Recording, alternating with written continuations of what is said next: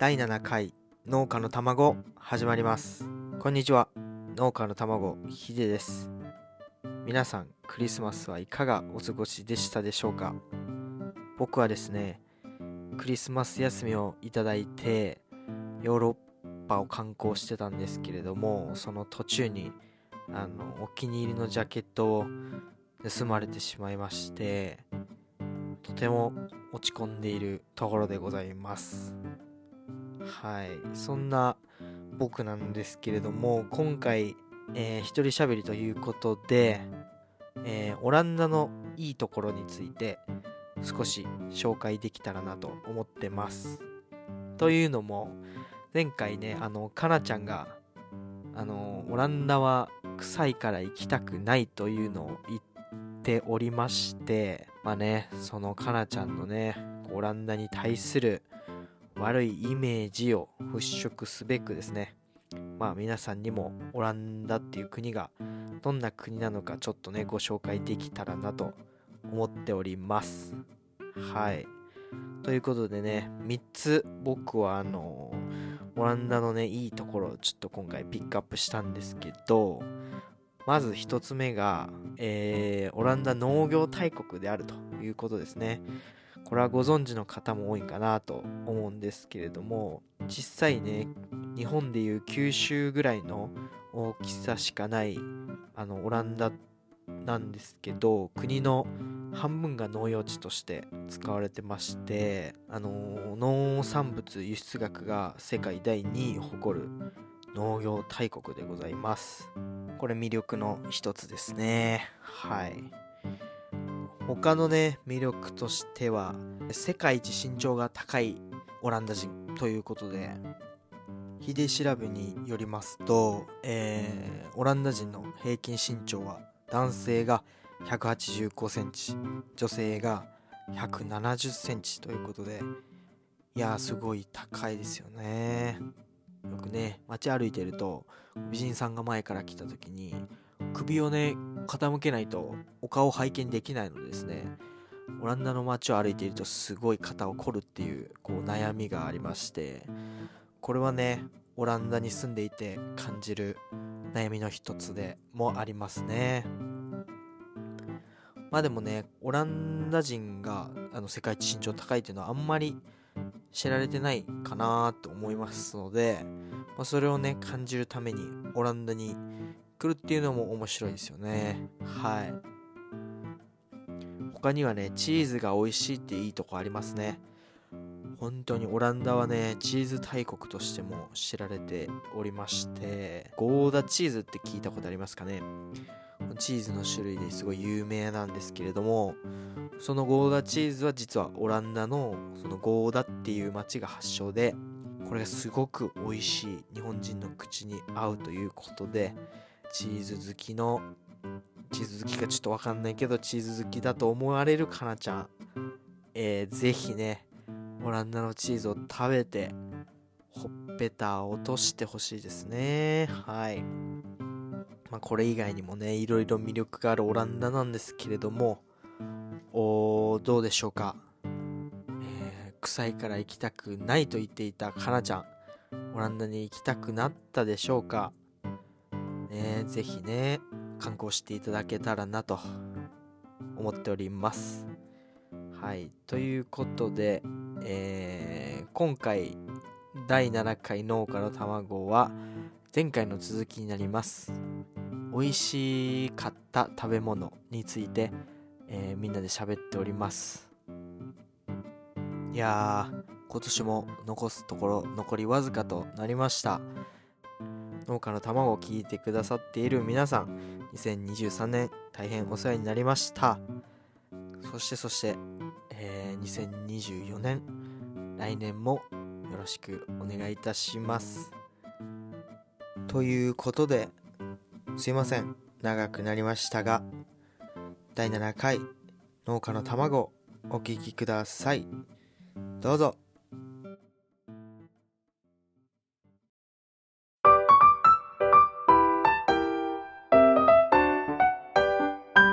農家の卵。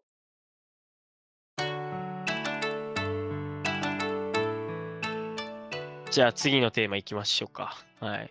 はい、じゃあ、こっちに来てから美味しかったものについて話していきましょうかね。お、いいですね。はい。いや、かなちゃん、早速何を食べてるんですか？もぐもぐしてる。なんかね、なんだろう。なんかマーゲンブロートっていう、なんかパンっていうか、なんていうんだろう。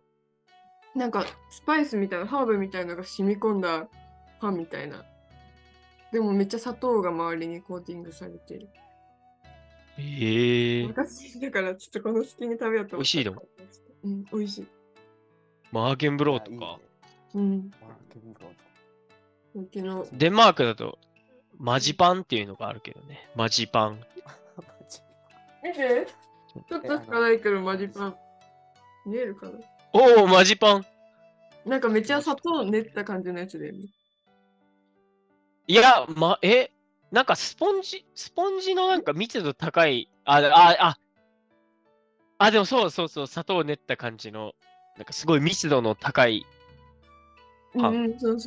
なんかさ、うん、日本とかでもさ、ケーキとかでさ、サンタクロースとか、なんか、こういうの練った、砂糖練った感じのあるじゃん。あれのなんか、あるね。大バージョン、かまぼこみたいな。うん。それの塊です。そう、塊。そうまあ、俺は、まあ、ちょい好きぐらいだけど、デンマークの人はあれ、めちゃ好きらしいからね。あ、そうなんだ。好み分かるんですね。うん。そう、マジパン。ねえ。いや、でも、美味しかったことシリーズで言ったら、やっぱ、うちらのね、かなちゃんの名言がありますからね。そうですね。なんかいじってくる気がする、それで。ほっぺた落ちた。いや、いいっすね。なんかさ、日記で一回書いたけどさ、一回書いただけなんよね。うち言ってもないよ。二人がハマりすぎ。しかも、俺一回見返したんやけど、その、かなちゃんの日記を。ほっぺた落ちたとは書いてないよね。そう、多分落ちそうとか、なんか落ちるくらい美味しかったとか、ね、そう落ちるくらい美味しかったとか。誰だ。落ちたとかは言ってないけど、なんかイメージが育って。でもこれ今はもうかなちゃんのギャグですから。ここに発見がありますからね。はい。そうだよね。あれはもう、あれはでも。いや、俺がアレンジしちゃったから、でもなんか、かなちゃんがとにかくほっぺた落ちたって言ってるなんかイメージしかないんだけどな。俺もそう。あれ？うん。だよね。いや。なんかアンパンマンみたいな感じでずっとなんかこう、ほっぺたを落としてる感じが。アンパンマンって落ちる。そんなイメージやけど。これじゃない。ここか。まあでもそれのやっぱその一番最初の始まりって言えばやっぱあれはチーズフォンデュだったよね、確か。チーズフォンデュの時か。いやめっちゃ美味しい。チーズフォンデュ。うん。本場のチーズフォンデュはもう恥ずかしうまいんだろうなと。いや、うまいですね。でもなんか家庭によって結構味付けも違うみたい。うちのとこはニンニク入れたり、白ワイン入れたり、レモン汁入れたり。そう、うちにとってはめっちゃ美味しかったやつだけど、なんか逆に友達にとってはなんかお酒強すぎたりとか、こう家にあったりとか分かれる。ほい。なるほどね。いいですか。いや、それが一番だったかなって、かなちゃんにとって。一番はね、決めるのは難しいけどね。違うかもしれない。違うんや。一番何？デンマークのお母さんのご飯。あれはめっちゃそうね。それだよな。日本食だなってなって。確かにな。あの日はカレーライスと唐揚げ。だね。あれうまかったね。冷えも食べてたもんね。はい、ね、食べさせてもらって、なおこさん家で。うん。あ、これ言っていいのかな。言っちゃえよ。本当に食べさせてもらって、唐揚げと、あとはね、沖縄出身の方なんで、ゴーヤチャンプルでしたっけ？じゃあゴーヤじゃないな、チャンプルか、普通の。チャンプル。うん。食べさせてもらって、いや美味しかったですね。すごいなぁ。ね、うん、だってそれでヒデたちがご飯食べてうちらの農場に送ってもらったけど、ヒデなんかちょっと苦しそうだったもんね。食べ過ぎて。めっちゃ作ってくれたんで、もうこれは残してあかんと思って腹いっぱい食ったんですけど、もううますぎたのもあるし、最高でしたね、うん、天国だよな、あそこ。いやー、あそこはいいよね、本当に。まあデンマークのアドバンテージは一つかな。そうですね。あ、でもそうね、モートン一家も結構ご飯に呼んでくれた時はもうたくさん出してくれる家族で、うん、そうやっぱこっちのデンマークの料理で一番美味しかったっていうか、なんかいつ食べてもあーこれってなのは、タルトレッタっていう、あのちっちゃいタルトになんかシチューみたいなのこう乗せて食べるやつ。多分カラちゃんはほらこないだほらコッペハーゲン回った時に食べたじゃん。食べたっけ？食べたよ。ほらオープンサンドでさ、黒パンの上にさ肉とか乗ってるバージョンのやつと、あとタルトのやつ、あれは誰が食べた？安藤ちゃんだっけな。食べてたじゃん。おい。忘れちゃった。見返してくる。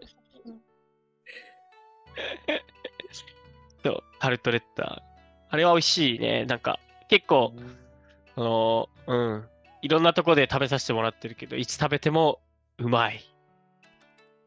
オランダ料理は何かあった？オランダ料理は、なんか多分みんなオランダ料理って言われて何も思い浮かばないと思うんですけど、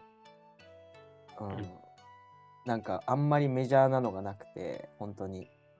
まあでももちろんあるんですよ。なんかクロケットとか、あとフリカンデルっていうなんかソーセージみたいなのとか、あとはなんかポテト、フライドポテトっていうんですかね、とかも結構有名なんですけど、オランダ。まあでもオランダといえばこれみたいなのはないですね。ああ、伝統料理があるんですよね。マッシュドポテトとか。まあ家庭料理みたいな感じか。そうですね、家庭料理で。あとはなんかまあパン美味しいし、オランダ。あとはスープですね、野菜のスープをその家庭の味でそれぞれ、多分日本でいう味噌汁みたいな感じで家庭によってスープの味が違うんで、それはなんか招待してもらった時に楽しみの一つではありますね。味付けとかまたちょっと違うから ね、家庭によって。そっかそっか。あ、でもオランダ料理食べてみたいな。今度行こう。ぜひぜひ。オランダでもなんかすごい甘い印象がある。なんかワッフルとかもさ。確かに。スイーツか。確かにね。結局そのなんかベルギー発祥とか言われたりするんですけど、それこそワッフルとかも有名ですし、そのなんかお菓子系は甘いの有名ですね。ストロークワッフル。そうだよね。ストロークワッフル？みんなが食べたやつ？お土産に入れてた。ああ、薄いやつね。みたいな。あれとか。あれうまいよね。美味しい。ねえ。あれはうまいけど、なかなかのカロリーの塊だよね。びっくりした。めちゃくちゃずっしりくる。そうだよね。いやそうなんだよね。いやだから、やっぱ一個一個の品で見ちゃうと、その例えば野菜とか、あとは、それぞれ見ると、まあ、どうしてもスーパーとか行ってもさ、その日本のものとちょっとこう見劣りするというか、あ、このクオリティで並んでるんすかみたいなの結構あるけど、うんうん、今やっぱそれにはそれにこう対応したちゃんとこう料理があってというのかな、なんかちょっとバカにしてるみたいな感じになっちゃうけど、でもちゃんとこっちの食べ物もこっちの食べ物美味しくって、で料理で出てきたらすごい美味しくって、そうでうまってなるけど、でもさっきの母ちゃんじゃないけど、やっぱ日本料理が一番うまいと。うまいですね。でもきっと日本帰ったら逆に、多分こっちの食べたくなるんだろうなって。ないものねだりがするよね、今の自分。確かにね。そうかもしれない。だね。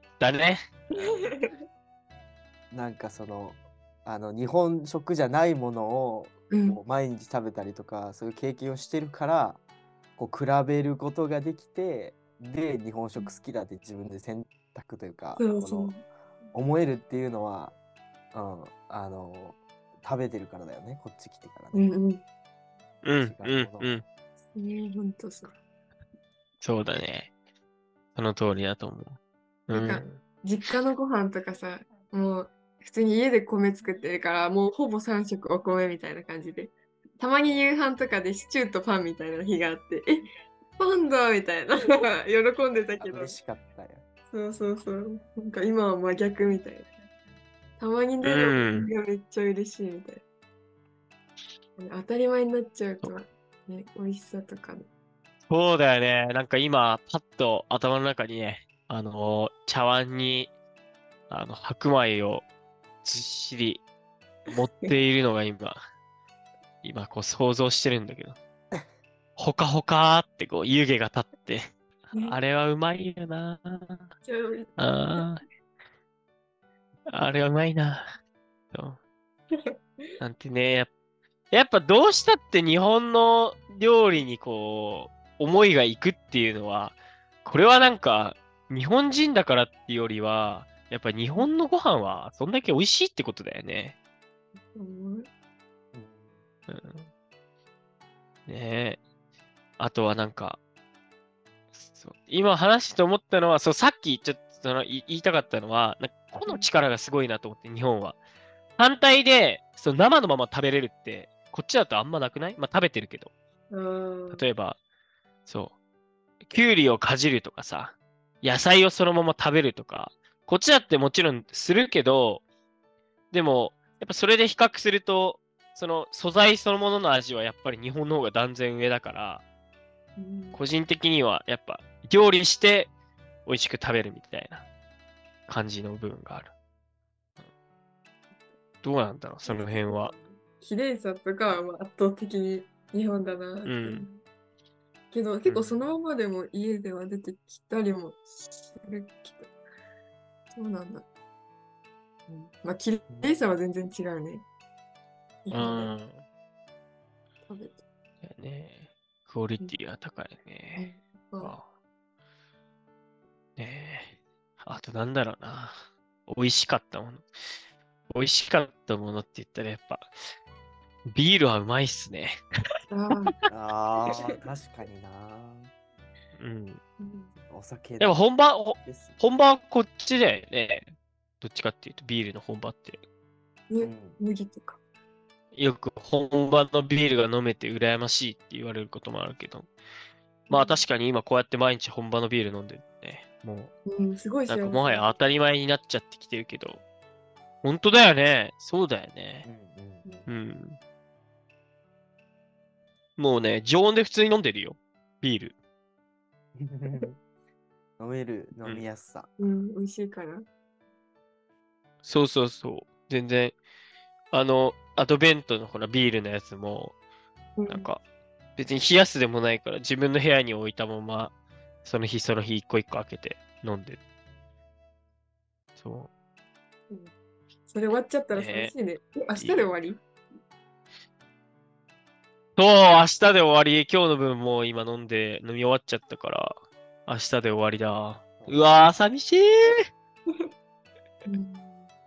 なんか日本帰って食べたいものとかなんだろう、めっちゃ日本食の話になっちゃうけど、今一番食べたい日本食とかあったりする？今一番食べたい日本食、味噌汁。おかんの味噌汁。なるほど。はいはい。あとおにぎり食べたい。俺おにぎり食べたいわ。うちも食べたい。言ってましたね。うん。来てもらおうかなって食う。来てもらおうかな。そう。おにぎり食べたいね。なんかコンビニのおにぎりもめっちゃ食べたい。他のも食べたいけど。なんかコンビニのおにぎりをたまにめっちゃこうする時がある。開けてね。パリパリ。海苔があんまないもんね。あれうまいよな。うまいね。そうだよね。なんかさ、日本食ってすごい。なんかめっちゃ幅が広いなって思った。こっち来て。結構、このホストファミリーの料理も、なんだろう、1週間に1回くらい同じの出たりするけど、なんか日本って、なんだろう、お米料理、定食とかもあって、お好み焼き、粉もんもあったり、あとおでんとか、なんかもう、すごいレパートリーっていうか、豊富じゃない？それはね、すごい思う。なんか、本当にいろいろあるよね。いろいろある。幅がすごい。うん、そういう意味ではなんかなんだろうね、あれはあのバリエーションはほんとすごいな。なんでこんなに増えたんだろうっていや俺ね、日本人ってやっぱね、なんかすげえ贅沢な生き物なんじゃないかなって思って、うん、面白いで、そう意見ですね。だってさ、はいはい、ほらスーパーとかでも並んでるものって結構更新されたりするじゃん。みんなが飽きないように新商品とか、あとはなんかいろんなアレンジがされてて、で俺某牛丼屋さんで深夜のアルバイトをしたこともあったんだけど、ほぼ毎週のように、まあ毎週まではいかないけど、でもその新商品みたいなんで型を変えたりとかね、メニューを入れ替えとかやってたけど、そこまでする必要あったんかなと思って。結構こっちの人はある程度決まった型にをちゃんとこう守りながら、それをねずっとこう繰り返しやってるけど、日本はなんかもう今さ、どんどんなんかどっちかっていうとそういうのがなんかもはや廃れていくぐらいのレベルで、なんかどんどん更新されてるじゃん。新しいもの。そう、ある意味だから日本人は謙虚だって言われるけど、いやどうなんかなと思って、どっちかって結構貪欲なんじゃないかなって思って流行りしたりがなんかめっちゃ早いなって思う。新しいものにそう目がいくっていうか、そう、だからまあ最近ちょっとなんかいいのかなってちょっと思い始めちゃってるけどね。なんか、別にそこまであんなにしてまで更新したとこでそれに飛びつく人はもちろんいるけど、やっぱりこれみたいなのが一番じゃないかなってちょっと思ったりする時もあるっていう。まあ食べ物に限らずだけど、まあでもこだわりは強いかもですね。食に対してのこだわりは、やっぱうるさいよね。本当にうるさいって言い方しちゃよくないか。見た目にもそうだし、まあ、味はやっぱこだわってなんぼだと思うけど、でも同じ味なのにさ、見た目でやっぱ結構ガラッとね、値段も変わるし、その辺でやっぱね、日本人は贅沢だなって思うね2人でも思わない？どう？結構贅沢な生き物じゃない？なんかすごい求めてるレベルがすごい高いよね。すごい、なんかあって当たり前っていうか、なんかめっちゃなんか溢れてる気がする。物とかお店とか。こっちなんてなんかほんと最低限のしかない気がするんよね。都会に行けばあるけど、お店閉まるのも早いし、100均みたいななんかほんとこまごまとしたのがいっぱいなんてなんか全然あんま見たことないし、とにかく物が多い。なんかね、めっちゃそう思う。ほんとそう思う。あれどうにかなんねえかなってちょっとどうにもならないと思うけどなんかさ、音楽とかもさ、アニメとかもめっちゃ多いじゃん、日本って。なんかこ、うん、もう結構限られてる気がするんよね。これを聞く、これを見るみたいな。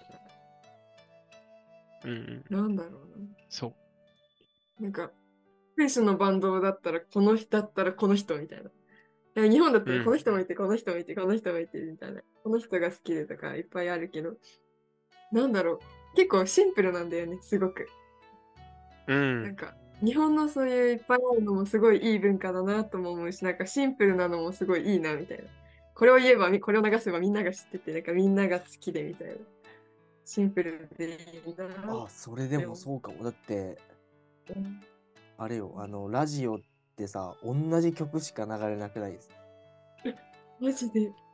なんかまたこれかみたいな。うん。そんなこと日本じゃないもんね。わかんないけど。更新されてるからね、常に。ずっとなんかループしてる気がする、こっちのラジオ。同じ音楽を。うんうんうん。すげえわかる、それは。面白いね。ちょっと美味しかった話から。話がそれてる。全然違う話。まあでもこれもこれでなんかこっちにいるからこそ感覚としてなんか面白い話なんじゃないかな。思うね。うん。でも美味しい食べ物に感謝ですね。本当にもう感謝につきますね。うん、モチベーション。ねえ、いやいや、まあでもヨーロッパでもほっぺた落ちたということで。はい。いいまとめですね。はい、うん。お後がよろしいわね。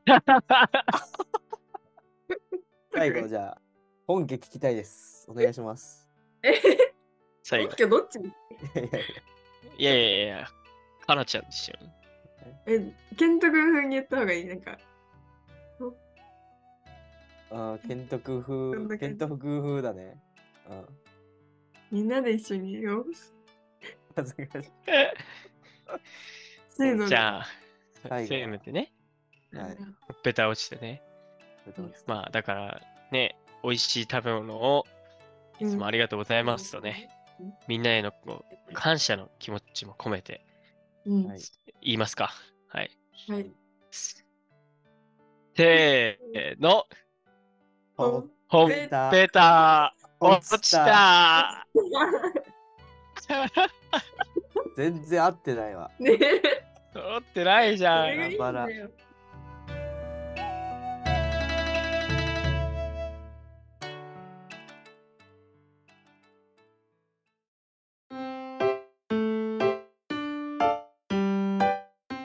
この番組はとある農家の卵たちが農業を学び、未来を見つめ、夢を語り合う番組です。また農家の卵は皆様からのメッセージをお待ちしております。番組概要欄のフォームより気軽に送っていただけると嬉しいです。待ってます。